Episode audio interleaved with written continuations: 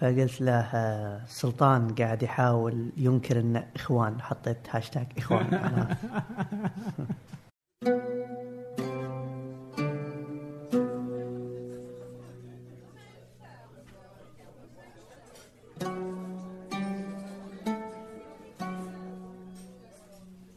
أهلا، ضيف اليوم هو فيصل العامر، حيث الحديث عن مسامير وكتابة النصوص والكتابة الفنية والسوق، وكذلك حرية التعبير، حرية الكتابة الفنية وحرية الفن، والكثير عن الحديث من هذا الجانب.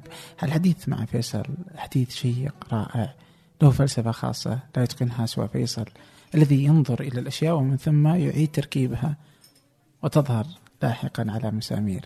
ولا تنسوا أن تقيموا البودكاست على آيتونز، هو اليوم الأول على المملكة. شكرا لكم، شكرا لكل ما تفعلونه من نشر ومن دعم ومن كلام رائع جدا يحفزنا لفعل المزيد ولإنتاج المزيد.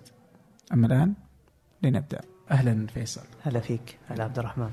آه السقف، قبل شيء كنا نتحدث عن السقف. إذا رجعنا لفيصل العامر آه خلال كتاباتك يعني من فترة طويلة، وواضح أن فيه عندك مشكلة مع وجود آه الرقيب. صحيح، تكلمت أنت عن الرقيب وقلت آه على منشأ الرقيب، لو كان يقرأ هذا سأقول له مرحبا، منعت كتاباتي ومقالاتي وموقعي فيما مضى، الآن أكتب مسامير بحرية، ويشاهد النص الذي منعته مليون شخص قبل أن تصحوا من نومك. صحيح. آه يعني من يضع ال من يضع ال السقف لمسامير فيصل؟ أه احنا المفترض ان الانسان يضع سقفه بنفسه، وكل ما كان المبدع خائف كل ما كان ابداعه تقليدي. أه يعني انا كبرت في في مجالس في مجالس الآباء اللي كانوا يخفضون اصواتهم لما يقولون امر يعتقدونه يلامسون فيه خط احمر. تخيل يخفض صوته في غرفه أربعة في ستة.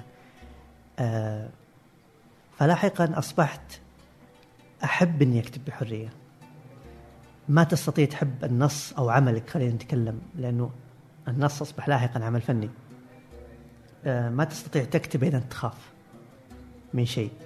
آه فالمفترض أن تعطى الحرية التامة في أنك تبدع، والناس يحاكمون لاحقا إبداعك بعيدا عن آه قلقك أنك ترتكب خطأ كل مرة. فلو لاحظت أعتقد يعني لو لو مرينا في في المراحل السابقة، الدراسة كيف كان الآباء، كيف كان الإعلام، أه تلاحظ إنه دائما الخوف موجود في في في التعامل، عارف. فربما لما جاء أو جت النيو ميديا سمحت إنه كثير المتطلعين اللي يعبرون عن آرائهم بحرية أنهم يفعلون ذلك يعني.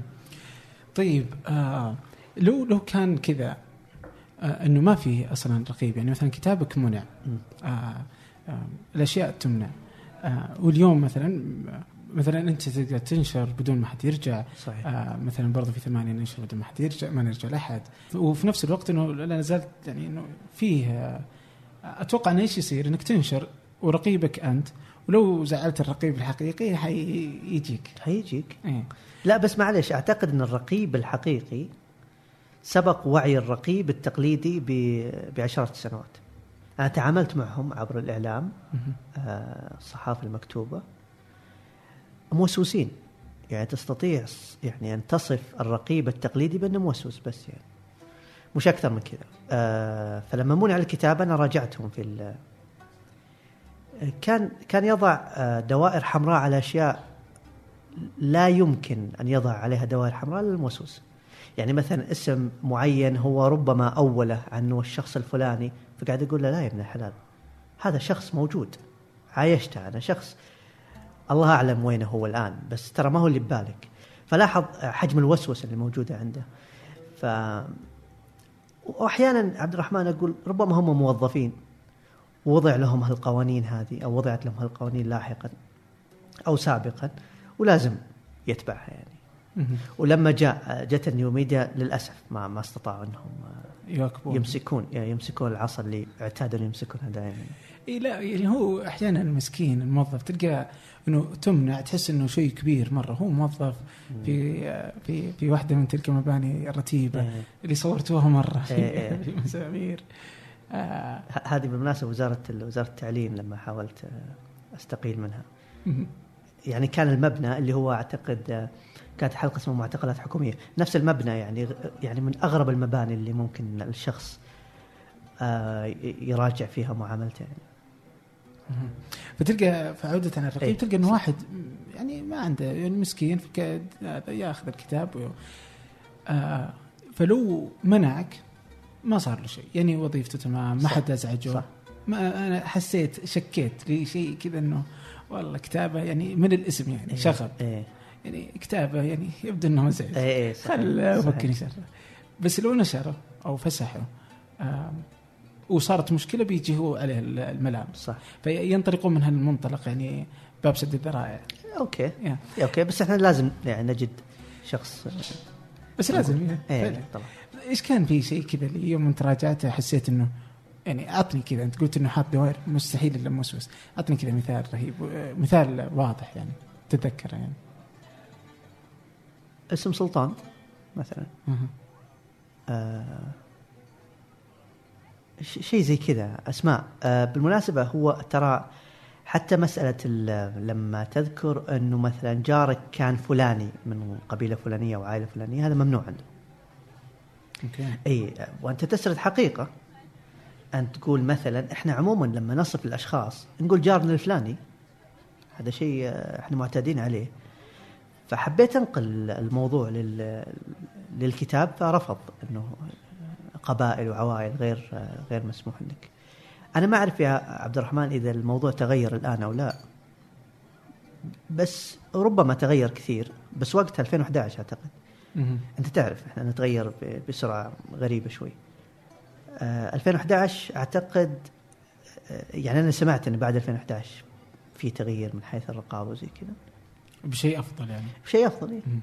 ورغم أنه ألفين وأحد عشر يعني تلك السنوات توصف بالسنوات الذهبية يعني في حرية الكتاب والنشر يعني. الصحافة تتكلم مثلا م- يمكن يمكن الحرية ب ب بالمفهوم اللي بمفهومهم يعني ما كانت يعني ما ك يعني ما وقتها أنا برضو كنت أكتب الصحافة ومنعت لي مقالات، فممكن أو ممكن أنا الموضوع هذا جدا في بالي ف ما أشوف ذاك التغير وقتها ممكن ربما. الحين في أذكر أذكر زمان هل يعني طبعا هذا كده مرة إذا ذاكرتي كانت مضبوطة قد كتبت في أنت كتبت في شمس وفي كذا صحيفة، بس في في زاوية لصالح الشيحي في إجازة له أنت كتبت مكانه؟ لا أنا كنت أكتب أسبوعيا هو أعتقد أذكر أن كذا شفت إيه أحد هو يكتب, هو يكتب ست أيام مرة يعني هم لما كلموني أعتقد أنا ناسي والله بالضبط عبد الرحمن إذا كانوا كانوا يبغون يومي فأنا ما استطيع أكتب يومي بأي حال من الأحوال، فقلت أسبوعي قالوا خلاص. فكان كل يوم أربعاء الصفحة الأخيرة، فصالح كان يكتب يمكن خمسة وستة أيام وأنا أكتب ال... يعني أكتب يوم يوم الأربعاء، فلا ما كان في نفس الزاوية في نفس الزاوية آه أوكي إذن ذاكرتي جيدة إيه إيه أذكرها كذا مرة قديمة أتوقع ألفين وستة ألفين وسبعة لا لا لا بعد من ألفين واثناشر يمكن سنة واحدة ما أدري والله سنة واحدة أوكي من ألفين واثناشر ثلاثة عشر أوكي لا ذاكرتك المرة خانتني إيه خانتني والله طيب جميل جدا. الحين إيش آه آه كيف كيف كيف تشوف المشهد اليوم يعني في في صناعة صناعة المحتوى أو الإعلام إجمالا؟ آه مثلا آه في ناس اللي تقول لك مثلا آه لا تصنعوا من الحمقى مشاهير، وأنت تقول أصلا أنتم الحمقى بالدرجة الأولى أو مب أنت عندك ناس حمقاهم اللي في الأساس اللي موجودين. آه مثلا إذا هذا مثلا هذه حاجة في تجي تروح للمكان الآخر تلقى أنه من خلال مسامير برضو أنتوا ترمون يمنة ويسرى أيه. آه مثلا آه أحيانا آه وأنتم مثلا في مسامير مثلا إذا تنتقدون في حلقات آه نجيها لاحقا سو الآن المشهد العام لل... لل... للإعلام بشكل عام، يعني ليست صحافة بالضرورة ولا هذه كذا، الإعلام بشكل عام. أيه. آه. كيف المشهد برأي فيصل؟ هو لنتفق أولا أننا ضد آه يعني في دائما أصوات تتعالى لمنع أشخاص وقبول أشخاص. للأسف آه من الظلم أنك تعتقد دائما أن الشخص اللي ما يعجبك لازم تمنع عمله. هذا بداية. أنت لما تفتح الباب مثل ما صار الآن، أو عفوا يفتح الباب مثل ما صار، توقع أنه في أعمال كثيرة سيئة تظهر. وهذا وحالة التردي ما هي موجودة عبد الرحمن الآن، يعني هي لما دخل الرأسمال في الإعلام بدأ الموضوع يتردى. جزء منها القنوات اللي جت مثلا في نهاية التسعينات روجت للتفاهة والتسطيح. الأمر مستمر إلى الآن في في الإعلام الجديد، يعني عادي. في بالعكس في في أشخاص بالإعلام الجديد امتهنوا نفس القنوات اللي كنا كنا نشوفها ونستحي، يعني أو نستحي نقول للناس إحنا نشوفها. استمروا إلى الآن في إنه كما يريد المشاهد بالضبط إحنا نعطيه، يعني مهما كان يعني البضاعة اللي هو يبغاها سيئة إحنا راح نعطيها البضاعة ونوفرها له مقابل جماهيرية أعلى، مشاهدات أعلى، وبالتالي رأس المال الأعمى اللي يجيك يقول لك دام عندك مشاهدات عالية أنا لا يهمني حتى المحتوى تقدمه، أنا راح أدفع لك فلوس. وفعلا فيتصدرون آه الأشخاص التافهين اللي أنا طبعا ضد منعهم آه المشهد آه ويحتفى فيهم. يعني قاعد أشوف قبل يومين صور ل لأشخاص عندهم أعمال رديئة بهالمفهوم ينظرون، يعني فالمفترض أنه يعني أن تقع بين، خلينا نقول بين هالحدين، اللي هو هل تتدخل السلطة أو ويس تتدخل ويستمر إظهار الأعمال الجيدة مثلا، أو لا تتدخل وبالتالي يستمر الموضوع مفتوح أه وحالة التردي تستمر أكثر و... وتصير حالة ثقافية يعني ينتمي لها كل الجيل القادم. بس مثلا إذا قلنا كذا، فإذا تدخل أصبح يعني كيف كيف تشوف إنه مثلا السلطة ممكن تتدخل؟ أنت أنا أتوقع إنك تتدخل بشكل إيجابي. يعني إيه هذا هو إيه؟ لا لا أنا شوف أنا أنا قاعد أقولك بين الحدين. أه للأسف السلطة أنت دخلت في أم يعني قبل كم يوم في في رمضان تحديدا أصدرت وزارة الإعلام بيان بخصوص مسلسل شباب البوم، كانوا تحذير. فأنا كتبت أنه أرفض أي تحذير، لأنه إحنا معنا كوريا الشمالية، وبالتالي كون في أشخاص معينين يخشون على تربية أبنائهم اللي هم فرطوا في تربيتهم أو ما عاد ينتبهون لهم، أه يعتقدون أن عمل فني راح يسيء، ويحرضون دائما السلطة الإعلامية أنها تمنع. فهذه مشكلة لاحقا يصير مسألة مسألة مزاجية. إذا صار المجتمع غير راضي عن موضوع معين، تعالوا لنحرض السلطة أنها تمنع العمل هذا، وهذه مشكلة حقيقية. ف يعني أنا يوم أقول لك قبل شوي حدين، أنا قاعد أفكر بصوت مرتفع، لكني ربما ما أميل للحد حد السلطة. أميل أنه يكون لو عند السلطة مثلا رغبة دائمة في في تحسين الأعمال، هو دعم الأعمال الجيدة فقط. يعني هذا هذا هذه المساحة اللي أنا ممكن أتسامح فيها، أنه دعم الأعمال الجيدة. أه ومع الوقت الأعمال الجيدة راح تحسن الذائقة، خلينا نقول. آه كيف طيب إذا إذا افترضنا، كيف تشوف المشهد اليوم على هذا الشيء اللي أنت تطمح إليه؟ تطمح إلى أنه يكون مثلا في إنه إنه الدعم مثلا، وهذا هو ممنوع أنك تحذر آه أو خطأ أنك تحذر منتج معين فني ولا أي أي شيء يعني من هذا القبيل، سواء كان سيء أو جيد، لطالما أنه لم يمس مثلا الاحترام والحقوق وغيره. الآن كيف الوضع؟ الحقيقي اليوم كيف كيف يقرأ فيصل المشهد؟ المشهد. هل هو دعم؟ هل هو بعيدين؟ هل إنه تدخل؟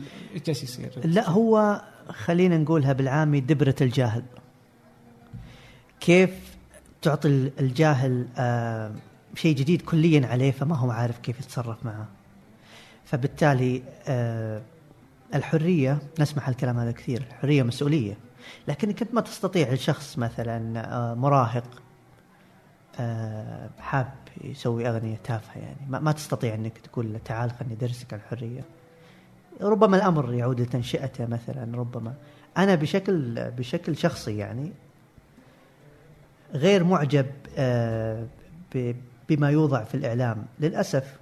طبعا احنا نتكلم عن الإعلام بكل آه الإعلام الرياضي وغيره.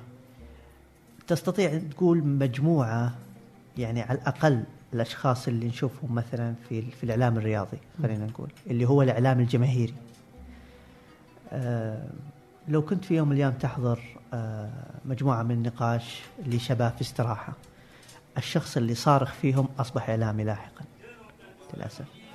آه هذا هذا يعني خبر سيء، آه إنه الفاشلين أصبحوا إعلاميين آه والجيدين منهم يتلاشون، لأنه أنت واضح أنه في حالة هيجان.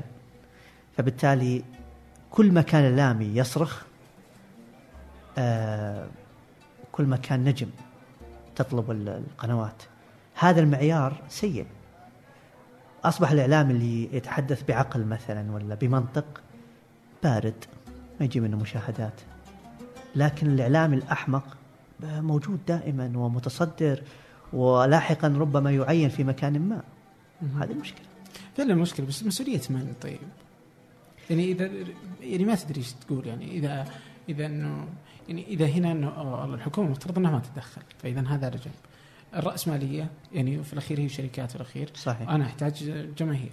هل إنه يأتي من منطلق أو أنا فاهم يعني أقدر أجيب أبغى أجيب مشاهدات عشان أقدر أجيب معلنين؟ أوكي خلينا نبتعد، خلينا نسوي زوم أوت مثل ما يقولون. حلو.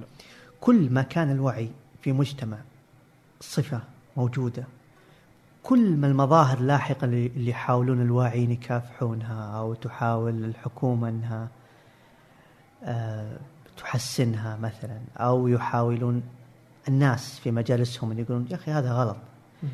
الوعي يستطيع مكافحة كل هالأشياء.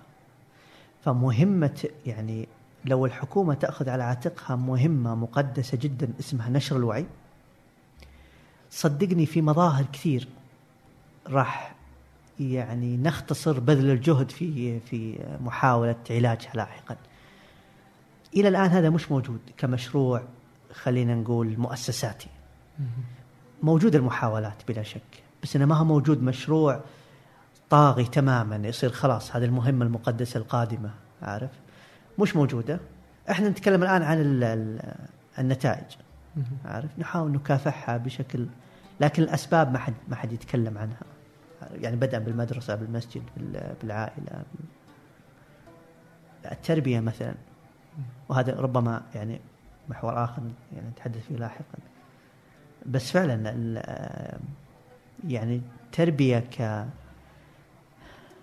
كشأن يعني غي...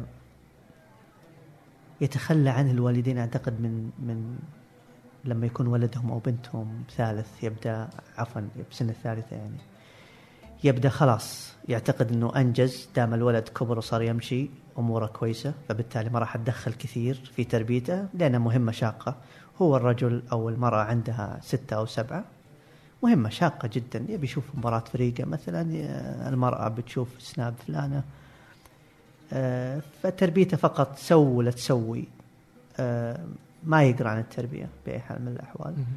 ولاحقا ينتج عن اللي اللي قاعدين احنا نشوفه، الواقع اللي احنا نشوفه. اي هو انت يعني بما انك يعني تقول كائن بصري انت تلاحظ الاشياء، فاتوقع انك انت يوم كتبت عن المتزوجون مم. آه انه كان مشهد رايته مشهد صحيح، مشهد اطفال آه مزعجين آه يصارخون يكسرون اللي يبغون اللي صوتهم العالي.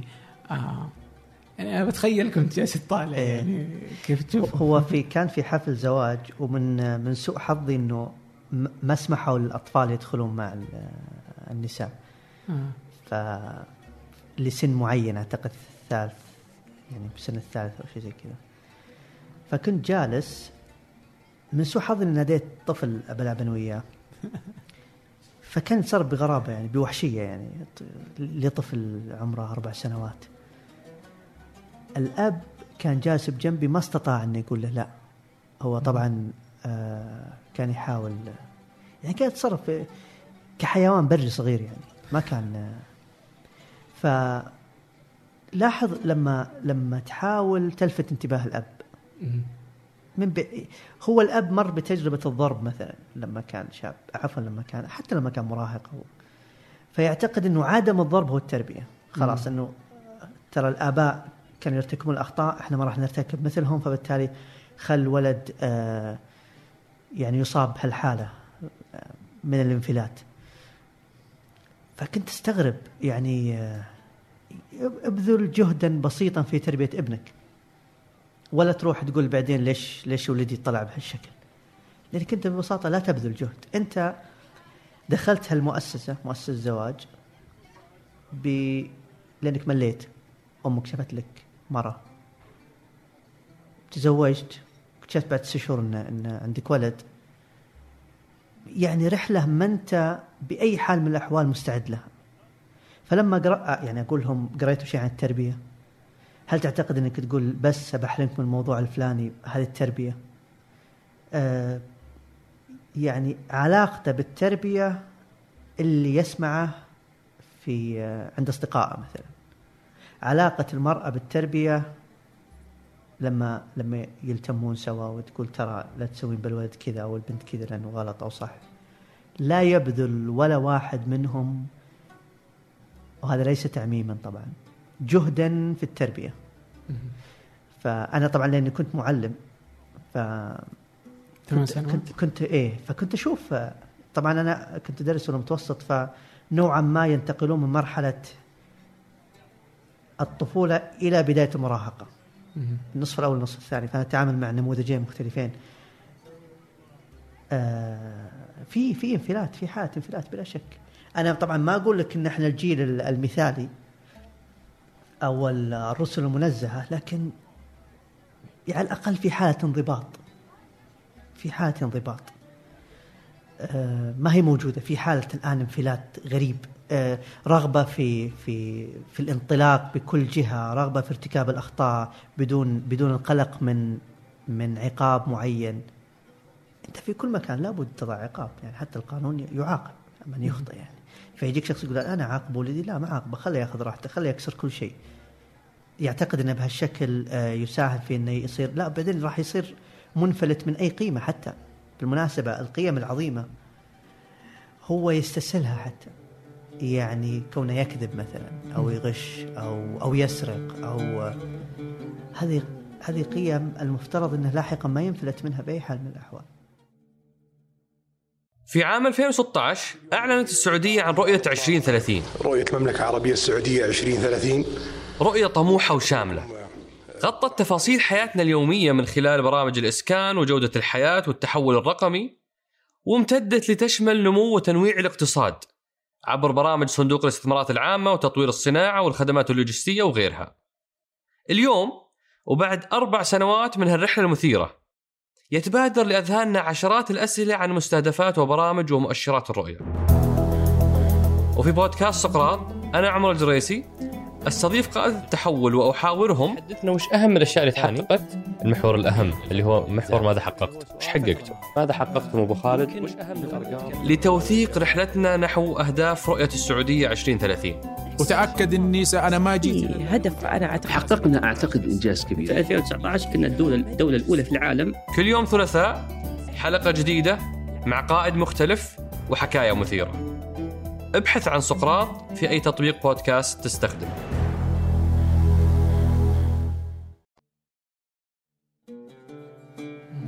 طيب أنت الحين بس عشان كذا أبغى أشوف أنت في أي متى تركت التعليم؟ ألفين وثلاثطعش ألفين وثلاثطعش. فإذا أنت عاصرت جيل يعني الحين أتوقع هم بداية الجامعة يعني. إيه يعني يرسلون أحيانا دخلوا الجامعة دخلوا فيبدو إني شايب فعلا. آه الحين إيش يعني إذا هذول الشباب وهذا يعني هذه الطريقة مثلا الحين السعودية آه طبعا مسألة إنك تأخذ آه آه التجربة الغربية برضو هذه شيء يزعج أحيانا يعني إنه أو كيف هم يربون أطفالهم، فهذه برضو هذه مزعجة. عدم وجود مثال جيد يقتدون فيه أو إنهم يفهمونه في السعودية أو في العالم العربي برضو هذه هذه مزعجة.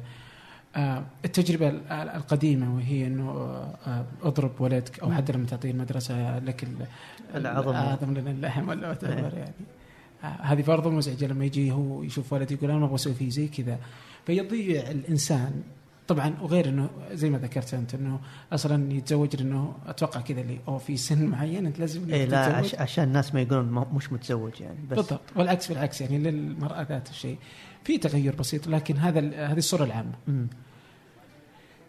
إيش الواحد يسوي طيب فاهم يعني وين وين المعادلة اللي يشوفها فيصل يعني كيف كيف أنا ممكن يعني كيف الإنسان ممكن يجد نفسه ما بين هذا هذه التركيبة اللي الواحد يعني ما يفهمها بسهولة.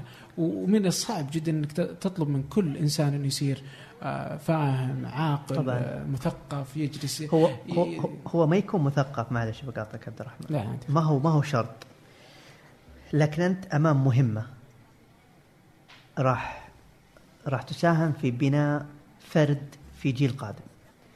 إذا ما أنت قد هالمهمة تراجع ليس عيبا يعني عادي يعني ترى أفهم إنه بعض الناس يقول أنا يا أخي المسؤولية عندي في أدنى مراحلها ما أستطيع وربي هذا شجاع أكثر شجاع ولا الشخص اللي اللي يقدم على على مهمة بهالشكل بلا سلاح.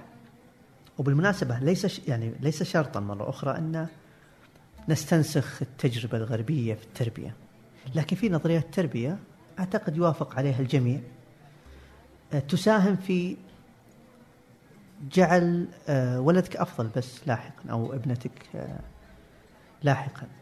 أفهم أن المفترض أن المجتمع كله لأنك أنت ما تستطيع تنشئ أو تنشئ الابن أو البنت في مجتمع يعني داخل أنت مجتمعك الصغير في بيتك لاحقا لما تظهر المجتمع يعني تحتك ب بمن يؤثر عليها وعليها. أه لكن أنا فقط لا أرى أنه كثير منهم يؤدي المهمة هذه بس يعني شفت المحاولة تجاه الموضوع هذا أه أعتقد لمجرد المحاولة مشكور عليها. أوكي. أه. طب كيف تشوف اليوم الحال إذا أنت شوف هذه أنت قبل شوي الحين أعطيتني اللي إيش تتصور أنه بيكون الشكل الأفضل اليوم كيف كيف تشوف وفقا للي جالس تشاهده المناظر اللي جالس تشوفها كل يوم متابعتك أصلا الشبكات الاجتماعية واليوتيوب وما ينشر فيه يعني أشكاليا وحتى بعض الكبار يحتاج يحتاج تربية. هذه مشكلة الآن مع مع حالة الانفلات يبدو حتى الكبار بتشوفهم كيف كيف حالة مثل ما قلنا في بداية الحديث حالة الهيجان الغريبة يعني شخص عمره أربعين سنة قاعد يقول كلام ما يقوله طفل فأنت فيبدو أن الموضوع يعني المهمة صعبة يعني شخص ما يستطاع يربي نفسه كيف ممكن يربي يعني أنا أحيانا أتساءل كيف شخص يتلفظ بألفاظ هذه على شاشة مثلا أو خلال تويتر أو يكتب تعليق في على يوتيوب لمقطع معين كيف هذا بيربي ولده يعني فهي أزمة عرفت فعلا يعني أي. آه طبعا الأزمة يعني مرة يعني تبدو يعني أزمة فعلا أزمة من كل مكان يعني من هنا ويمين ويسار آه بس آه بس مثلا يعني الأزمة تتمحور حول آه مثلا هنا الأخلاق الجانب الأخلاقي م. مع ذلك برضو إنه في شيء تجيك الحين الوصاية ولا مين أنت اللي تتكلم أصلا ولا إيش الإنسان يسوي يعني أنا فقط آه لما أقول كذا أنا أعبر عن رأيي يعني بالأخير ف يعني الناس أحرار في كيف يربون أبنائهم بس أنا أقول هذا خطأ بس ما راح أجبر أحد آه إنه يربي ولده بالطريقة اللي أنا أشوفها ربما طريقة خاطئة لكن صدقني الحالة اللي احنا نشوفها الآن ما هي حالة طبيعية أبدا. يعني ما هي حالة، يعني أنت لما تسوق سيارتك كل صباح، أنا كل صباح أسوق سيارتي للعمل، في في هالرغبة في الانفلات. يعني كون ما فيه قانون أنا راح أنفلت، كون في قانون خلينا نقول سهل كمثال أنا منضبط، كون في، وهذا ربما في كل دول العالم هناك هالقانون اللي قاعد يراقبك صحيح. آه لكن يعني بالشارع بالذات، لأنه التعبير الحقيقي لكيف يتصرفون الناس، في كيف يصفون بالطوابير مثلا، في كيف يحاول أن يدور واسطة هو ما يحتاج واسطة. صحيح. إيه. أه تحتاج دراسة ربما، لأنه أه المثقفين في علوم اجتماع عندنا نايمين شوي، فأنا قاعد الحين أسولف معك. ربما لو في دراسات حقيقية أه بغطاء كامل من الحرية ربما نجد حلول، لكن لأنه ما فيه، ف جالسين كل واحد من كيس، جالسين صح كل واحد يقول اللي اللي يعتقد إنه حل. ممكن يكون حل، ممكن يكون لا. لأن غياب ال غياب ال الأكاديميين في علم الاجتماع والدراسات والبحوث في هذه المسألة في المنطقة مرة مزعج. يعني لا تجد، يعني لا تكاد تجد كذا بحث يشرح الواقع، يشرح مثلا تأثير البنيان على طريقة التصميم البنيان في السعودية مثلاً على مثلاً على الإنسان، المدرسة وتأثيرها على الطفل، على المجتمع، على الأسرة، الأسرة وتأثيرها على الع... يعني يعني كل شيء، حتى مسامير إيه. تأثير مسامير إيه. ما في، لا حتى النقاد الفنيين مثل للأعمال آه ودك تقرأ نقد يفيدك، يعني ما في. النقاد الرياضيين، يعني ترى هل هناك ناقد رياضي قاعد يتكلم عن تأثير كرة القدم على وعي السعوديين؟ ما في. كرة القدم اللي شكلت يعني كثير جدا من حتى كيف نتحاور، ما في، مش موجود. فما هم موجودين. أعتقد كلهم الآن أصبحوا أصبحوا علماء سياسة، يعني صار أو أصبحوا محللين كرة قدم. عرفت الجانب هذا اللي اللي يكسب من الشهرة، لأن ما حد ما حد بيقرأ بحوثهم. عارف، مع العلم إنه مثل ما تفضلت أعتقد في مواضيع كثيرة جدا مثير للاهتمام لو لو واحد اشتغل عليها. مم. أنت يبدو أن عندك برضه، أنت سبق وتكلمت عن إنه المجتمع يبحث عن الشهرة، يعني سه... سهولة وصول الناس إلى الشهرة في السعودية عندك عليها تحفظ. إيه. لأن بالشهرة يستطيع يفعل أشياء كثيرة هو ما استطاع يسويها هو شخص عادي. الناس بدوا يصورون معه، لما يدخل مكان عنده مثلا أمر متعطل يستطيع أنه ينجزه. المشاهير أصبحوا سلع، فكل ما صرت مشهور كل ما صارت يعني صارت لك قيمة يدفعون لك، فبالتالي ربما هو ما عنده أي شيء يسوي بالحياة. لأنه وبالمناسبة هذه للأسف بدت حتى بالشأن الثقافي، الكتاب المزايين مثلا هم يبيعون أكثر، أصبحوا مشاهير لأنهم فقط حلوين يعني. وهذه مشكلة لاحقا لما عاد النيو ميديا أصبحوا الوسيمين، خلينا نقول شرواك عبد الرحمن شرواك بالوسامة مش ب... أصبحوا لاحقا مشاهير جدا، يعني لو لو تبحث لقيته بس عشان عشان وسيم. فهذه أردى حالة ثقافية ممكنة، هو أنه أنت وسيم تصير مشهور تصبح سلعة، أنت وسيم تصير كاتب تصبح أيضا سلعة. تخيل. أوكي. وهي لا تنحصر برضو بالضرورة على ذلك، وإنما أنه كذا هي صارت آه آه كأمثلة، خلينا كأمثلة طاغية ممكن تكون يعني. ممكن آه برجع على نقطة التجارب آه أو الدراسات. آه اليوم آه قلت إنه مثلا في في في جامعات آه أجنبية آه وغربية، أتوقع في أمريكا اللي أخذوا مسامير يدرسون عليه الحالات في بريطانيا في بريطانيا وفي فيلم سويناه اسم الموت مرتين للدكتور في جامعة.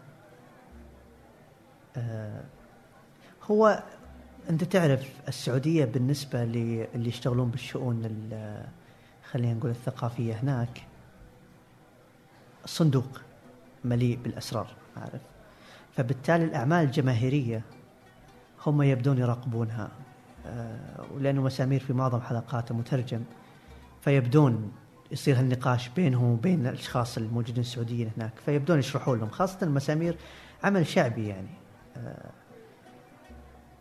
فيبدون يتلمسون هالثقافة الغريبة عليهم أو الجديدة تماما. فيحدث أنه يعرض ضمن محاولة استكشاف هالبلد. طبعا ما كنا ناويين، احنا بالأخير هو عمل شعبي ينطلق من الشارع يعني، لكن لأنه ربما لفهمهم أن العمل ينطلق من الشارع فلازم بعيدا عن قنوات الإعلام الرسمي مثلا اللي يحاولون يقدمون البلد ككل، الإعلام الرسمي في العالم يقدم البلد بأبهى صورة، هم حابين يشوفون الثقافة كما هي. وهذا الشيء احنا لما نشوف مثلا أفلام أمريكية أو لما نكبر على أفلام أمريكية، احنا عرفنا الثقافة الأمريكية من الأفلام، آه لاحقا لما أصبحنا نشوف الأفلام الأوروبية مثلا أو الإيرانية آه نتلمس الثقافة. فربما هذا هو هذا هذا هدفهم. طبعا يسعدنا هالشيء. آه قديش آه عن تصدير الثقافة يعني أنت مثلا الحين جيت كذا نقطة رهيبة جدا. الحين مثلا أمريكا اليوم أتوقع أنه أغلب يعني ما أدري إذا هو العالم كله، ولكن أتكلم عن مثلا العالم العربي أو الخليج يعني أو بالسعودية برضه اللي يعرف أمريكا يعني صحيح. لا يوجد أحد يعني أكلهم، لبسهم، طريقتهم في الحياة، طريقتهم في اللبس، طريقتهم في الضحك، النكت، المدري كيف، كلهم متشربين شربا يعني صح. آه بس انك تروح امريكا ما تتفاجئ، ما, ما تصاب بصدمه حضاريه إيه ولا ثقافيه. طبعا طبعا يصيرون ربعك اي نفسه. اللهم اللغه يعني إيه واللغه اليوم اصبحت برضه لمتعت تلك الحاجز. فتروح امريكا بس ينقص انك تشوف المباني الجديده إيه. تشوف الناس هناك آه كنت تشوفهم تلفزيون. فقدرتهم في تصدير ثقافتهم آه مهوله جدا. آه اوروبا كذلك يعني على طريقه مختلفه واقل بكثير أقل. لكن لا تزال برضه جزء من ذلك. إيران عندنا، كوريا الجنوبية برضه أيه. كيف اليوم برضه شفنا بعض الأمثلة الموجودة في السعودية اللي لهم علاقة بال أو الكورية صحيح. الكورية يعني شايف كيف. اليابان برضه مبهينة أيه. عن طريق المانجا ومدري وشو يعني اللي اللي مهتمين لها ويعرفون كل شيء يعني. حتى بعضهم بدأ يعرف شوية في الألم... حتى هم ما يعرف ياباني تلقاه مع ذلك عارف إيش السالفة. طبعا السعودية ما عندها لا لا في العالم العربي بشكل بشكل ما في قناعة من المؤسسات بالموضوع إلى الآن يعني. ما في قناعة إنه يد الفنون طولة، ما عندهم القناعة أبدا إلى الآن إلى الآن إلى يعني. ربما شفنا محاولات مؤخرا بس خلينا نقول نتفائل بالجاي. بس هذه القناعة أنه أنه إحنا مثل ما تفضلت كثير من الثقافات دخلت بيوتنا تأثرنا فيها آه عن طريق الفنون، ما هي موجودة مش موجودة يعني. في أعمال جماهيرية في السعودية بغض النظر عن مسامير آه كان ممكن تحول إلى أيقونة ثقافية للاتصال مع العالم، ما كانت يعني خلاص انتهت. أتصور مثلا طاش قدر بشكل أو بآخر يوصل للعالم العربي صحيح. طاش يعني طاش حالة استثنائية إلى اليوم. شلون؟ يعني اللي اشتغلوا على طاش يعني سواء أستاذ عبد الله وناصر أو حتى الكتاب اللي كان معاهم انطلقوا من من تفاصيل دقيقة جدا ما استطاع يعني ما استطاعت أي مؤسسة فنية لاحقا أنها تصنع أعمال مثل طاش ماطاش، لأنه ببساطة عارف عبد الرحمن، احنا احيانا نقع في الادب او بالفن بالتعقيد، وما يعتقدون ان السر دائما في السهل الممتنع. طاش ماطاش كان سهل ممتنع. انا اشوف حلقاته الى الان واعتبره واحد من اعظم الاعمال الفنيه السعوديه.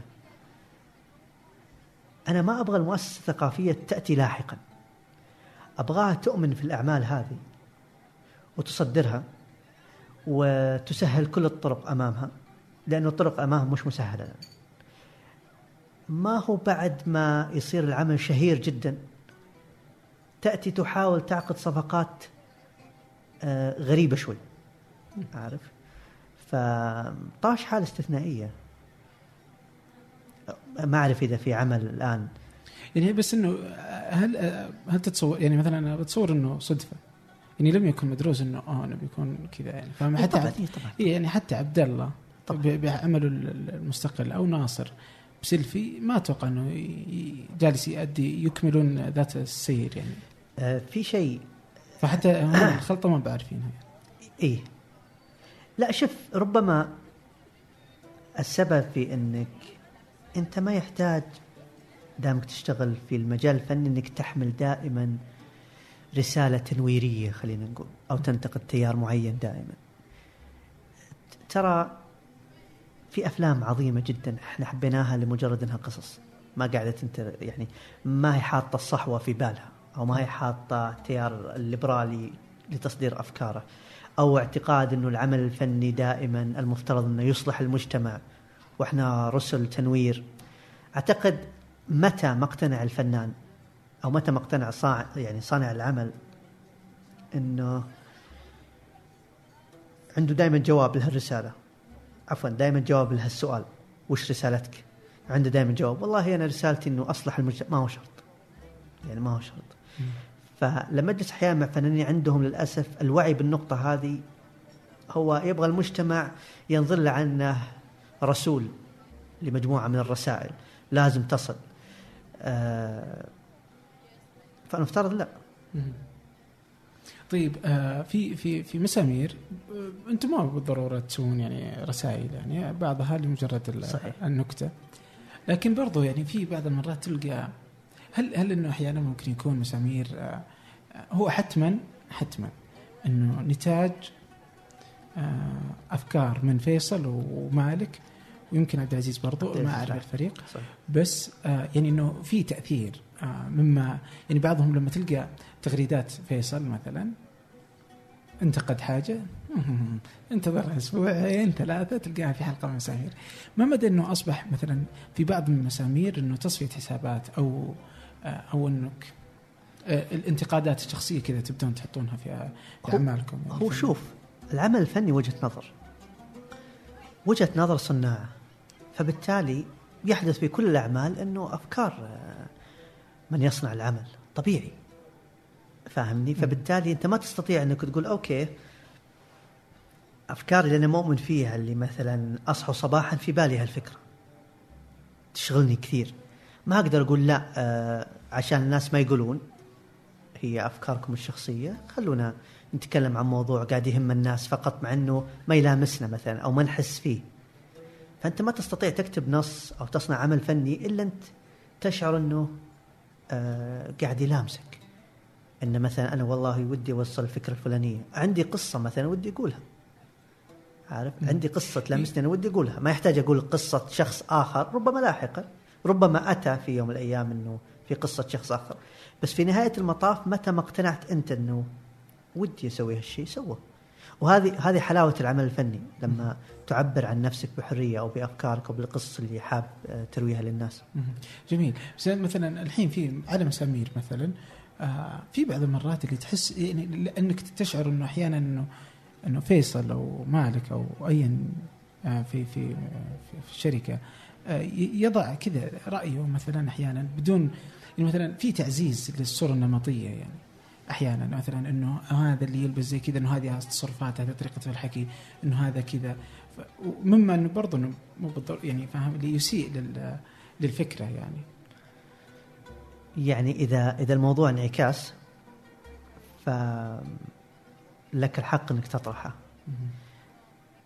أنت أحيانا لما تجلس في مكان وتشوف شخصين في واحد منهم يلفتك أنت كصانع عمل أو ككاتب ودك تكتب عنه، لاحقا يحدث أنه هالشخص ضمن صورة نمطية كبيرة يحدث.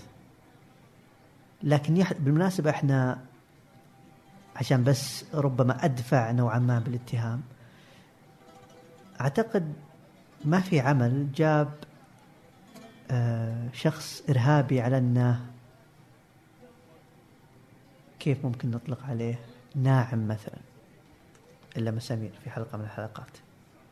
الصورة النمطية للشخص المتشدد أنه دائما يتحدث بلغة عربية فصحى، أنه دائما متشدد، أنه دائما آه هذا. لا، جبناه شخص آه جدا ناعم وعارف كيف كسر الصورة النمطية للموضوع هذا. فما يعني بالأخير عبد الرحمن العمل الفني ما هي صورة نموذجية خلينا نقول، لأنه لاحقا ربما تكتشف فيه أخطاء معينة بس أنه طبيعي. بس في محاولات دائما لكسر الصورة النمطية، في محاولات أنه جلب الصورة النمطية وإعادة نشرها. أنت مع أو ضد أصلا أنه أنه عادي أصلا أنه أنا بعزز الصورة النمطية لأنه هذا هو الواقع؟ إيه أنا يعني، ولا أنه لا والله لا بحاول أنه أنا عمل برضو عندي مسؤولية اللي ما مو ضروري أني أنشر للملايين آه هذا الشكل وأعززه لدى آه الناس أنه أوه هذا اللي كذا إذن هو كذا وشوفوا يلا خذوا. إيه بس إذن إذن شخصياتك بتكون مين؟ إذا مو الشخص اللي التقيناه عند المصعد أو الشخص اللي تحدث معنا آه في في انتظار مستشفى مثلا، أو إذا إحنا ناخذ كل هالشخصيات ونفلترها عشان الناس ما يقولون صورة نمطية، فراح نقدم شخصيات مسلوبة تماما من تفاصيل معينة، وراح تجد شخص بيقول لك يا جماعة الخير هذا مو إحنا، فاهمني؟ آه. فهذه يعني أنا عندي شخصية مؤمن أنك متى ما صنعت عمل يشبه الناس. لذلك من أكثر التعليقات تجينا أنه والله هذا يشبه فلان، والله هذا كأن فلان، والله هذا أنت، والله هذا أنا. آه فربما الصورة النمطية ترى بالغنا فيها لأن عندنا دائما الرغبة في أن نقدم المجتمع بأبهى حالاته. ترى احنا نشوف أعمال فنية قدم فيها الشرير والخير بطرق معينة، ما كرهنا الشعب اللي اللي مثلوا هالاثنين أبدا. إيه بس مثلا سلتوح مثلا على أنه كذا الشخصية اللي غبي ما يفهم آه متهور آه بس كذا فوضى خلاقة كذا إيه إيه. وما أدري كيف، وهو شكل تقدر تشوفه في الشارع وأحيانا. هل تشوفه كثير؟ إلا بس إنه فهمني اللي أقصد إنه الآن يمدي يجي الأمريكي مثلا، الحين مثلا يجي المنتج الأمريكي أو المخرج الأمريكي أو الكاتب حتى الأمريكي، ولما يجي يقول السعودي مثلا آه يدفع فلوس وهو غبي ما يفهم أصلا بس جالس يصرفها كذا يمين يسار، لما ي...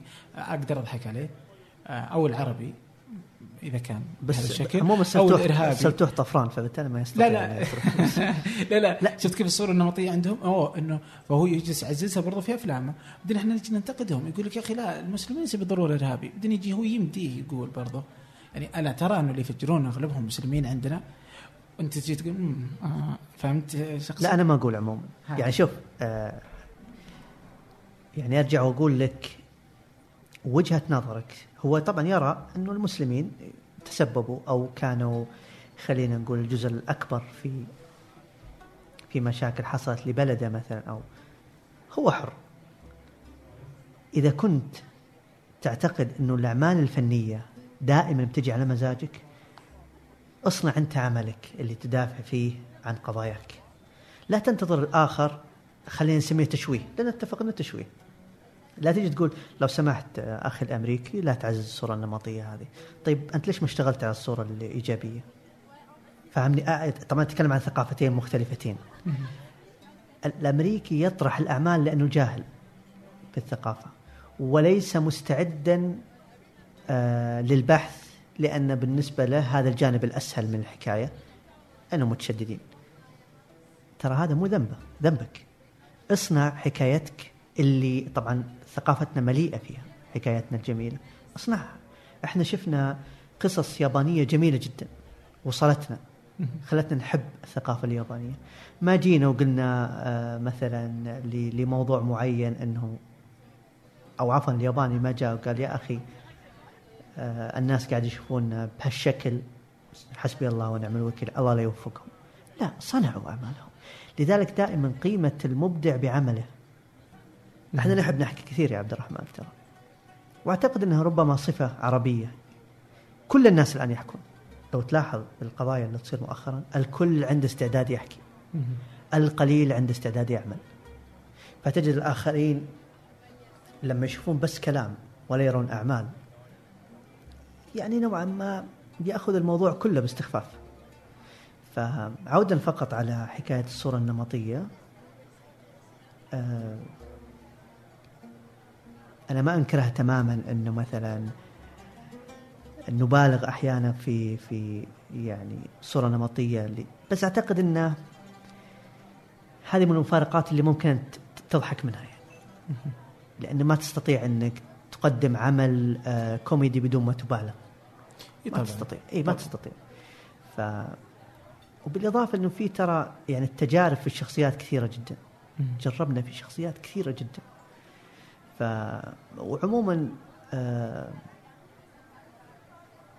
يعني ككي يعني مثل أي عمل آه يعني يحتمل أن يكون دقيق وجيد ومتقن، ويحتمل أنه أحيانا تكون فيها فوات معينة.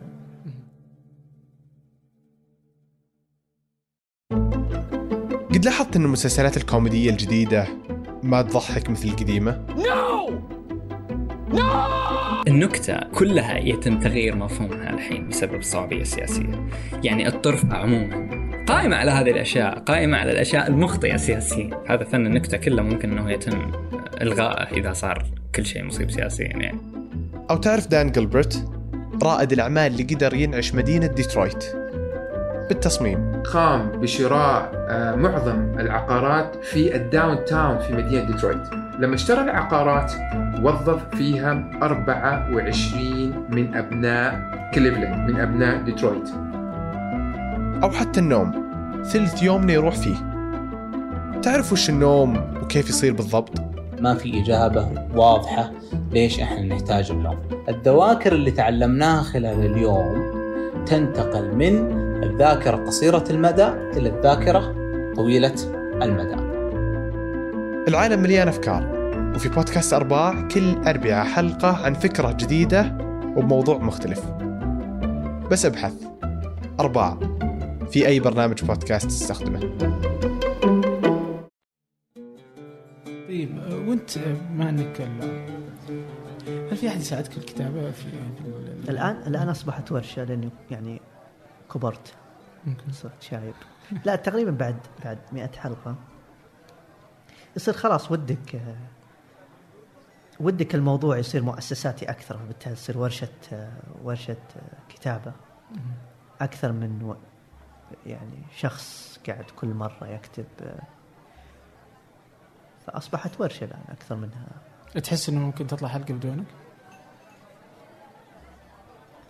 يعني جزء من يعني أنا كمدير محتوى في الشركة اللي تنتج أعمال كثيرة بجانب مسامير، الواجب يحتم علي اللي يكون موجود، لأن المسؤول بنهاية الأمر عن المحتوى مثلا يكون سيء أو جيد، لأنه عمل مؤسسات أنت ما تستطيع كل الناس تجعلهم يقررون إذا إذا المحتوى هذا جيد أو سيء.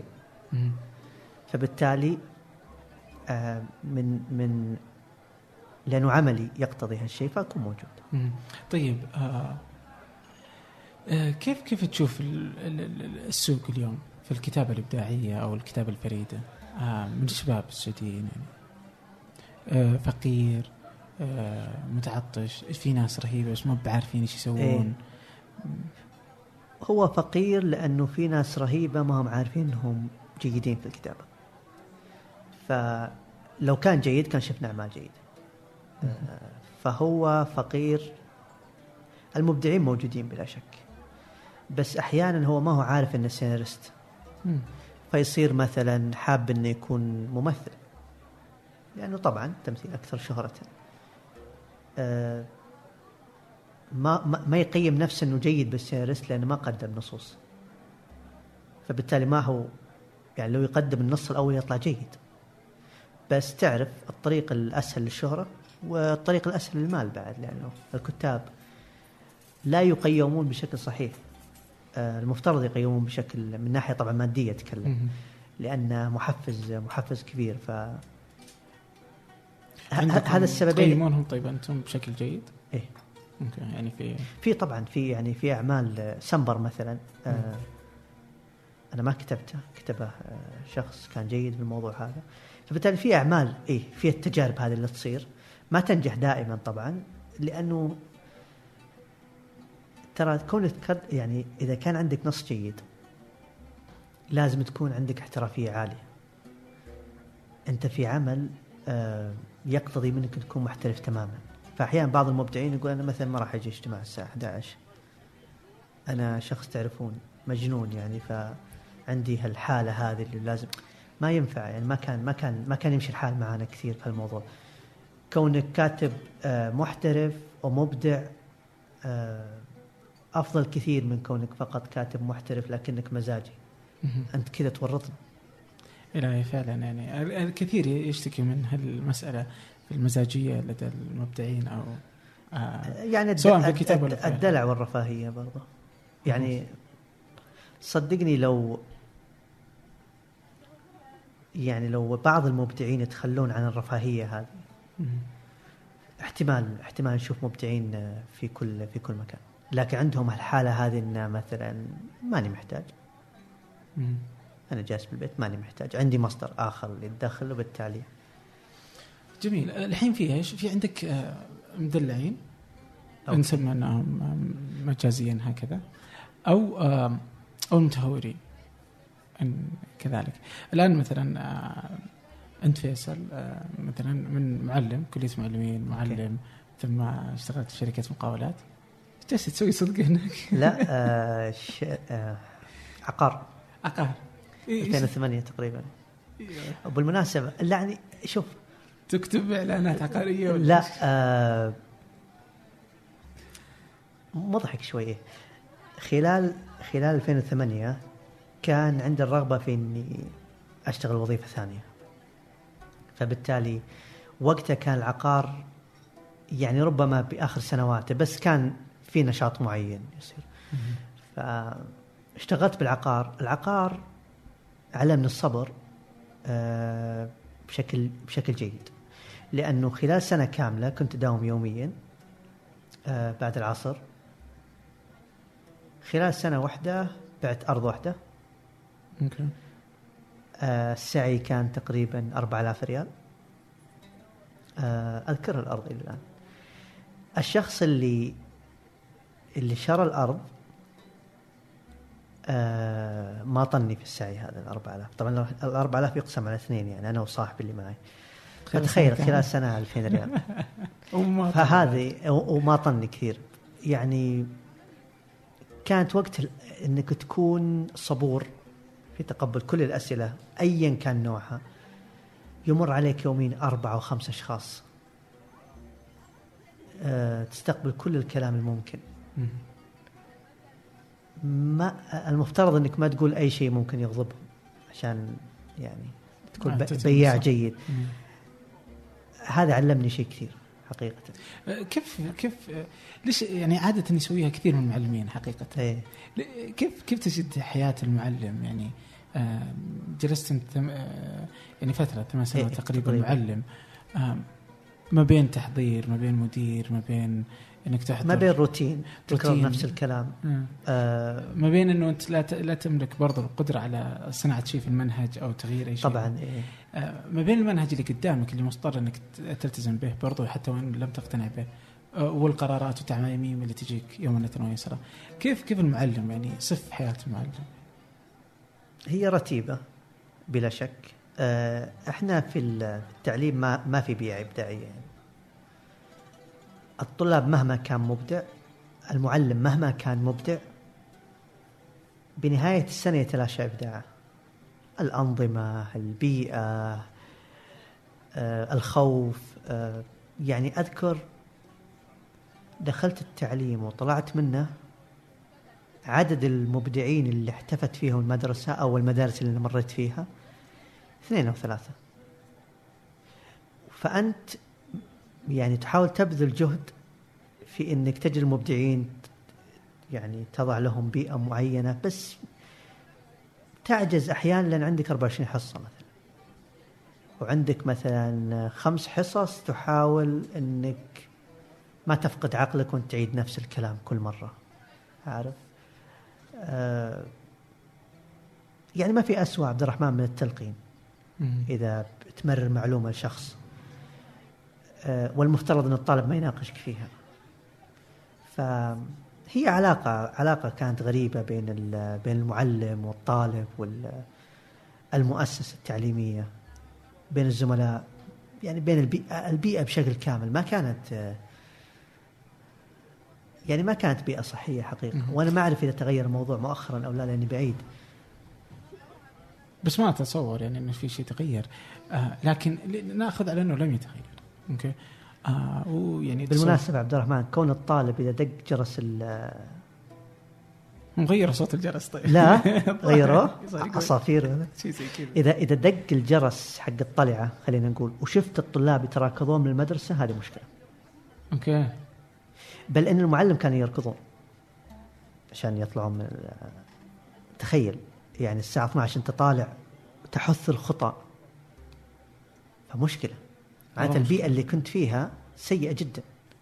أنت في أعمالكم الآن تعرف أنه ممكن أنت ما تلتزم بوقت معين، تجلس الساعة اثنتي عشرة مثلا. بيئة التعليم لازم تكون بهالشكل، أداوم بدون بدون تنغيص، وأطلع بنفسية مرتاحة. متى ما صحيت الصبح وأنا شايل هم وإذا دق جرس الطلعة أركض، فأنا عندي مشكلة. والمشكلة إنه ما تغير. يعني اليوم هل يعني يعني مثلا أنا عندي أخوين، الأول في في أولى ثانوي، يعني هذول الأصغر يعني okay. فنحن عائلة كبيرة. عموما الثاني في ثاني متوسط، الوضع يعني هو ذاته اللي أنا وقتها، لا أعتقد إنه فيه أي شيء تغير. أصبحت يعني بس بعض الأشياء اللي كذا تلمح إنه التغييرات يعني أشياء بسيطة، يعني مثلا يعني حتى على أبسط الأشياء تلقى المقصف مقصف يبيع الأكل سيء جدا، يعني صحيح. يعني يعني عصير برتقال مو بعصير برتقال، هذا العصير اللي بس طعم العصير صح. فحتى مو بعصير، يبيع بطاطس، يبيع مدري شو، الأكل سيء. تروح للأنشطة ما في أنشطة، يعني بالعكس. حتى أذكر أول أيام أول كان عندنا في جماعة الإذاعة، جماعة التوعية الإسلامية، جماعة الأناشيد، جماعة مدروش، وجماعة اللغة العربية. أذكر كان يعني جو من النشاط الكثيف، يعني ولو كان إنه بس كانت حصة واحدة بعد يوم الثلاثاء مرة واحدة. هي. اليوم أصبحت الظاهر حصة كل يوم، وما يبونها يعني وما يبونها ولا هم جالسين يسوون شيء، بس يفلتونهم في الكرة، يعني يلعب كرة وخلاص وأنت تساعد أو شيء زي كذا. فلم يتغير شيء يعني إن لم يكن أسوأ. اليوم في ناس تجي تقول إنه المعلم هو أصلاً سيء، مم. يعني وتجد إنه ربما معهم حق، إن المعلم تلقى ما هو ما عنده شيء يقدمه، ما عنده رسالة، آه رغم أهمية الدائرة طبعاً. هذه الوزارة تقول أنا وين وين راح أودي مدري كيف، يعني برضو المسألة. والطالب تلقى في الأخير هو المظلوم، واللي في الأخير هو اللي بيصبح معلم، هو اللي بيصبح مم. وجالس يصبح اليوم، وأنا وأنت وكل الناس صح. هم نتاج لهذا كله. آه أين نحن من هذا؟ يعني مرة شيء مقلق. شوف، واحدة من الأسباب اللي خلتني ما راح أقول أهرب من التعليم لكن أتركه، هو أني عاجز. كنت عاجز لما كنت بالابتدائية. كان في مدرس اسمه الطاهر عمر، أذكره إلى الآن، تونسي. هذا المدرس ساهم في تغييري للأبد، وكنت أتساءل دائما هل عند القدرة على تغيير طالب واحد لجعله أفضل لاحقا. الطلاب بالمراحل الأولى عبد الرحمن بيئة خصبة أنك تجعلهم أكثر وعيا لاحقا، أفضل، أكثر نبوغا، أكثر اختلافا. فإذا ما بذلت الجهد أو ما استطعت أنت كمعلم تبذل الجهد، عادي تراجع المهمة. ف بعض المعلمين، خلينا نعمم على الحالات، بعض المعلمين دخل التعليم عشان راتب، الطلاب يدخلون التعليم عشان أبوه وأمه يقولون لا تجلس بالبيت.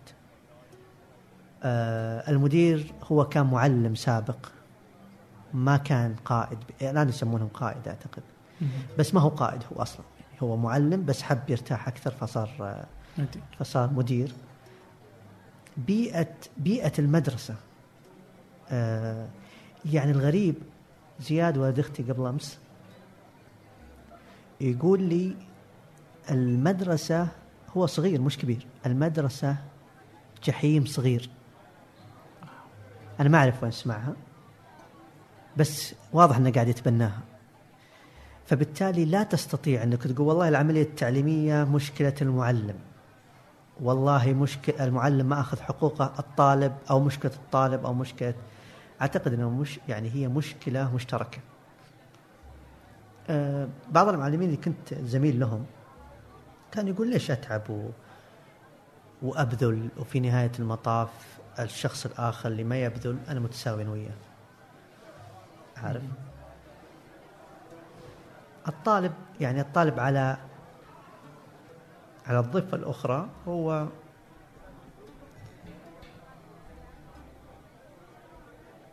يعني يعني يمضي نصف يومه خلينا نقول فقط عشان يتخرج وفقط عشان يحفظ. فدائما لما تخرجت من الثانوية كان السؤال هذا في بالي، أوكي وش استفدت من كل الأشياء اللي أنا درستها؟ هل طبقتها على أرض الواقع؟ أه ما كان ما كان موجود هالشيء، يعني مشكلة منهج برضه. أه هل مؤسسة تعليمية تبذل جهد الآن في تحسين الموضوع؟ ما أعرف صراحة، ما ما أستطيع أنه، لكن ما نستطيع أن نلقي اللوم تماما على الطالب وأنه الجيل هذا جيل ما يبغى يلتزم بالمدرسة، وأنه المعلم الله يعطيه العافية كل المعلمين كونه معلم فبالتالي هو هو صح بالضرورة دائما. أعتقد أنها مشكلة مشتركة. أه بتصور أن الحلقة لا ضعف فيها والطالب، لأنه لا حول ولا قوة إلا الموضوع. أه كذا تصور شخصي أنه أه ربما أن التعليم كله يعني يحتاج إلى كذا إرادة سياسية كبيرة، يعني هي اللي تتدخل وتجعل كذا مشروع ضخم كذا يعلن للعام أنه كذا اللي كل اللي سويناه خطأ، الآن هذا الطريقة الطريقة الجديدة اللي نبغى نسويه، وهكذا وبصرامة وبقوة وبإرادة. وبالمناسبة المجتمعات اللي اللي تجعل التعليم بأفضل حالاته هي مجتمعات ترى واضح فيها، واضح الشعب نفسه يكون واضح أنه أخذ كفاية جيدة من التعليم الحقيقي، يكون واضح فيهم. آه والشعوب اللي خلينا نقول ربما تهتم بالتعليم بس بس آه ما هو بالشكل الصحيح، تجد واضح تماما على على الأفراد اللي يتخرجون، لأن الشعوب يعني التعليم بالنسبة لها هي مرحلة تمر فيها. ف يعني نتمنى نتمنى انه انه يصير شيء. آه هو ربما يطلع ويصير تائه. آه انت قلت مره ردا لي واحد اسمه بسام، قلت له آه انه الظاهر كان يعني يتكلم عن التيه يعيشه، آه وكان في بدايه العشرينات.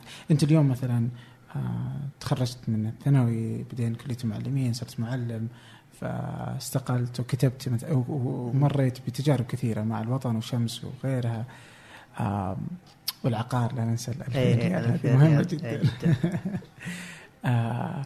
وبالتدوين وبالكتابات المستمرة. بعدين استقلت ألفين وثلاثة عشر. الآن أنت في مسامير بشكل كامل، تؤسسون شكل جديد للصناعة. اليوم كذا فيه برضو فيه مع الروح أنه تقدر تسوي شركة مستقلة أو تقدر تسوي شيء مختلف، أو فكرة أنه أقدر كذا. وفي ناس تروج لها بعد، اللي سوي اللي أنت بيه، اذهب خلف أحلامك، سوي اتبع شغفك وهكذا. هذه فكرة، شوف هي فكرة لازم الإنسان يكون حذر من اتباع شغفه. طبعا أنت تعرف الآن أصبحت هذه الموضة، آه الخروج ب بمظهر الشخص اللي يعني بخطى تائهة تبع شغفه وبالأخير طاح في حفرة عميقة جدا من التورط في في مستقبل هو ما ما رسمه بشكل صحيح. يعني بسام كمثال على شخص راسلني قبل فترة بداية العشرينات، عبد الرحمن أنت ما أنت عارف بالضبط إيش تبغى، فكونك تتخذ قرار مصيري، لأنه سمعت محاضرات كثيرة عن هالإغراء، ما عليك كل الأشخاص اللي اتبعوا أحلامهم نجحوا في الأخير، هذا مو صحيح، وهذه فكرة خطرة بالمناسبة، لأن مستقبلك ببساطة لما تشتغل عليه بتروي أنت يعني على الأرجح لن تتورط لاحقا. ففكرة أنك طيش هالفترة هذه أنك ستقدم وما عليك راح أنجح وفلان الفلاني نجح، ترى الإعلام حتى النيو ميديا يقدم لك الأشخاص اللي كونه سوى شركة معناته ناجح، وهذا ترى كونك تؤسس شركة مش معناته أنك ناجح، كونك تستمر في أن الشركة هذه تكون ناجحة على مدى سنوات طويلة، هنا استطيع أن أسمع منك. لكن أسست شركة أنتم اثنين من الشباب، فبالتالي وهذه ربما صفة فينا احنا، يعني أنا بالنسبة لي شخصيا أنا ما أظهر للناس وأقول والله أنا بدأت من الصفر وأسست شركة ناجحة، يلا يلي أعماركم عشرين أنا أفضل منكم لأن عمري الآن فوق الثلاثين فيلا اتبعوني. أه ولا ولا أعتقد أن في يوم من الأيام راح أظهر وأقول للناس ترى تجربتي نموذج، خطأ. التجربة النموذج لما تمر ب خلينا نسميها محك السنين مش قبل كذا. فبالتالي قلت البسام والغير بسام بعد أنه خلال العشرين للثلاثين أنت تمر بتجارب كثيرة، فكونك أنت مستقر لا تحتاج أحد من ناحية مادية، احنا عصر مادي، اه إذا تخطيت تجارب كثيرة أنت راح تعرف بالضبط إيش تبغى. وكثير ناس تخطوا هالتجارب واختاروا آه خلينا نسميه خيارهم الصائب المتزن، ما ندموا. وفي أشخاص لا اتخذوا قرار آه لحظة حماس، مثلا لما جاء عمره ثلاثين اكتشف أنه رجل آه متورط في نفسه، متورط في عائلة لاحقا ممكن يحاول أنه آه ينشئها. فوعيك في أنك آه تتخذ خطة سليمة ثابتة هو أهم أهم كثير من لحظة طيش أو شغف. ربما تكتشف لاحقا أنه ما هو شغف، مجرد مجرد فكرة جت في بالك وعبرت يعني. بس طيب وش اللي مثلا أنا أعيش حياتي مرة واحدة، يعني أنا بعيش يعني العشرين أو الواحد والعشرين، أو من يضمن لي إني أصلا بعيش إلى خمسة وعشرين؟ فاهم؟ اليوم أنا مثلا عمري ثمانتاش، مين يضمن لي إنه أصلا بكمل إني أوصل إلى الثلاثين بعدين أبدأ أشوف إيش أنا أبغى، بسوي كل ما أريد. آه من قال أنه مثلا أنه أوه الشركة تكون بهذا الشكل أو العمل يكون بهذا الشكل، أو أن الحياة سم الحياة كاملة أنها تكون بهذا الشكل، أنه حياة فوظيفة فجامعة جامعة فوظيفة فعائلة فموت واتأثر. ربما أن الحياة مختلف، هو إذا أنا بعيش الحياة طولا بعرض يعني أقدر أجربها، أقدر أعيش حياتي اللي أنا أصنعها بطريقتي الخاصة يعني. وتحتاج الناس وتحتاج مم. أقصد أنك بتعيش حياتك طول وعرض وانت عمرك واحد وعشرين مثلا, مثلاً. وتكتشف أنك آه أنك ما أنت قادر تدفع إيجار شقتك، أنت فاهمني؟ أوكي. لأنك أنت شوف حياتنا واضح أنها معلبة للحد أن خروجك من هالعلبة بكلفك كثير جدا. فأنا نصيحتي لما قلت البسام أنه ترى صعب أنك تخرج من العلبة هذه، راح راح تتعب كثير. أقصد أن حصولك على المادة يشكل نوعا ما استقرار لك أنت، لأن إحنا مثلا خلينا نأخذ مثل بسيط، أنت ما تستطيع أنك كل شوي توقف تاكسي عشان تروح المكان معين، إحنا أنت لازم سيارة مثلا، ما تستطيع تقول والله أنا بجرب الحياة بطول وعرض وبعدين تتبهدل. أنا ماني عارف مين ربط إنه إنك تجرب الحياة بالبهدلة مثلا، أنت عادي تستطيع مثلا إنك تجرب الحياة بس لا تحتاج أحد. وربما هذه تجارب أنا مريت فيها شخصيا، ما في أسوأ إذا كنت مبدع مثلا من حاجتك للناس، لأنك لاحقا لما تحتاج راح تكتشف إنك تتخلى عن أشياء كثيرة حتى من أحلامك. فجيد إنك لا تحتاج أحدا، تحقق أحلامك بلا طيش. أعتقد هذه الفكرة اللي اللي في بالي. يعني مثلا هنا يعني يؤكد كلامك مثلا التجربة، طبعا في أمريكا حاولت مرارا لكن يعني فشلت، بس في تجربة فنلندية في في فكرة Universal Basic Income، العائد اللي يضمن للكل الحياة ثابت. أوكي. يعني يعطيك فلوس لمجرد أنك إنسان، يضمن لك تضمن لك المسكن والصحة والمسكن والتعليم وكل أساسيات الحياة وقوت يومك. فالتجربة الفنلندية تعطي ظاهر ألف يورو آه وتضمن لك باقي الأشياء لمجرد كونك إنسان، لا متطلبات عليك، لا يبغى منك إنك تشتغل، ما راح يقدم لك وظائف، ما عنده أي شيء ثاني، آه بس سوي تبي. الآن هذا آه ومن هنا هم يقولون إنه نفتح باب للإبداع. فهي تجربة لم تنتهي، بدأت من سنتين، بنشوف كيف بنشوف النتائج. يعني يبدو أن النتائج بتغير أشياء كثيرة، لكن برضو يعني أنه ممكن يصير مبدع ويقدر يطلع فلوس. فاهم يعني مسألة أنه أوه أنا برتاح بطقطق على جنب. يعني لو أنت مثلا بقيت معلم، قد يقول كذا أنا بقيت معلم بالمناسبة، فاهمني أنا أكثر. لا لا لا لو قعدت معلم بعدين تقول أوه أنا بسوي مسامير في نفس الوقت، أوكي آه بطقطق على جنب فيها، فاهم، بعد التعليم بعد ما أطلع، أو أو ربما لأنك معلم يعني برضه عندكم جزء من الوقت كده. يعني بس ما يمدي أحد موظف آه مثلا لنفرض في شركة آه تتطلب منهم آه عدد ساعات أكبر، آه وعلى الجانب يروح يأسس شركة يطمح من خلالها أنه يغير، يعني يصل مثلا لمسامير أو نصف حتى ما تقدم مسامير، أو لنفرض مثلا على شاكلة آه الشركات الناشئة الموجودة كثيرة اللي جالسة تسويها آه اللي منها ناجح. طبعاً, طبعا مسألة الفشل واردة، وارد بس بس ما يمديك تسويه على جنب. يعني مسألة أنك أنت تصنع مجتمع، يعني فكرة جديدة تغير شيء في في في المجتمع أو حتى على مستوى الدولة أو حتى مستوى العالم. اليوم تقدر تسوي أي شيء على مستوى العالم، ما العولة من النيشة، ما يمديك تسويها وأنت تسويها على جنب، يعني لن تستطيع. يعني يعني قصدك أنه وظيفتك اللي خلينا نقول تريحك مادياً تأخذ جزء من وقتك في إبداعك، تأخذ على الأقل نصف يومك. نصف يومك هذا صحيح. yeah. أنا ترى فكرة ترك الراحة المادية اللي خلينا نسميها الضفة الأخرى من التجربة يحدث إذا تأكدت من الخطوة. أنا أقصد أن مسألة أنك تترك الوظيفة ويصير رصيدك صفر شهريا، صفر، لكونك فقط تجرب. يعني هو عبد الرحمن المسألة مسألة الطيش في المسألة، ما هي ما هي ما هي حكاية إن مثلا راح أجرب متى ما وجدت الأمر مجدي ماديا أنا راح أترك وظيفتي. يعني الوظائف الآن تقدم مثلا إجازات استثنائية، مثلا التعليم قدم يقدم إنه بدون بلا راتب، فجرب خط العودة موجود لك، عارف. بس يعني ما تعجبني كثير هالحالة من الإقدام بلا وعي، بس هذه المسألة بالنسبة لي.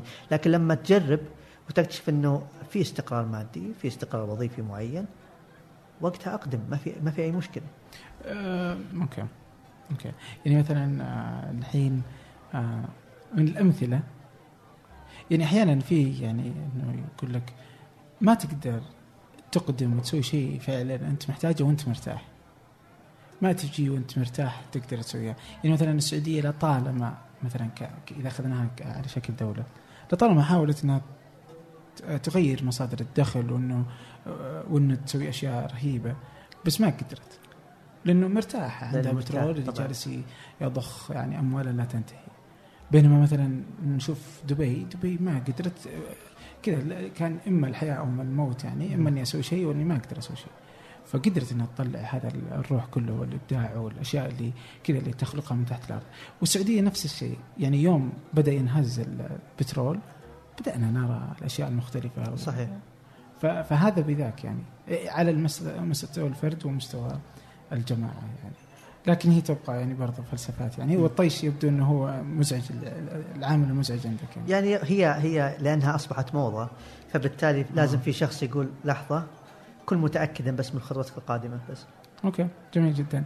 آه، الآن آه، آه، كيف كيف كيف نشوف آه، مسامير؟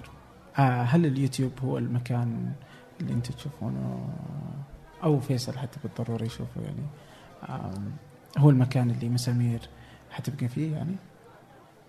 آه ما هو يعني ما هو الخطوة القادمة. تعرف اليوتيوب احنا في عالم متغير، اليوتيوب راح يشمل التغيير الآن أو بكرة، فبالتالي وجود العمل أو التصاق العمل تماما باليوتيوب هذا مو شرط. آه ربما يوجد في أماكن أخرى، آه لكن الأماكن اللي توفر له سقف عالي من الحرية. اثنين، مردود مادي جيد آه زي أي عمل عشان يستمر.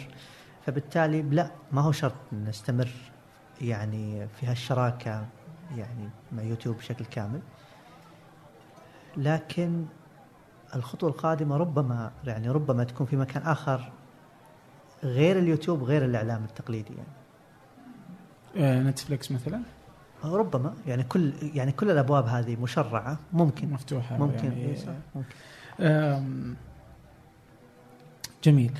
أم السينما، الأفلام الطويلة كانت لكم تجربة ما ما نجحت؟